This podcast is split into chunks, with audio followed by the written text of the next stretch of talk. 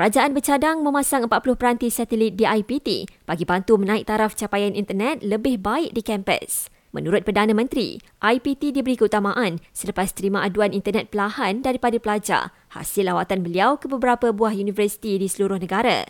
Datuk Seri Anwar Ibrahim juga bercadang agar peranti satelit itu diperluaskan ke kawasan luar bandar bagi membantu usahawan luar bandar.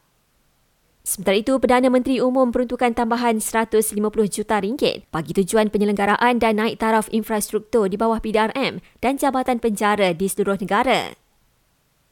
KPDN sedang berbincang mengenai penggunaan pengenalan diri atau ID khas bagi membeli petrol RON 95 dan diesel bersubsidi.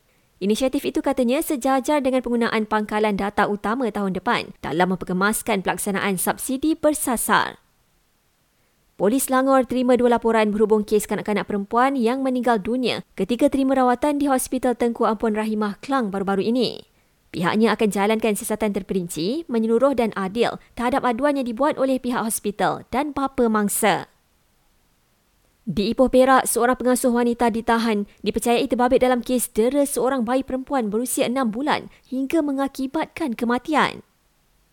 Dan menurut kajian oleh syarikat perkhidmatan keuangan yang berpangkalan di Amerika Syarikat, Malaysia duduki tangga teratas senarai 10 tempat paling selamat untuk bersara di Asia.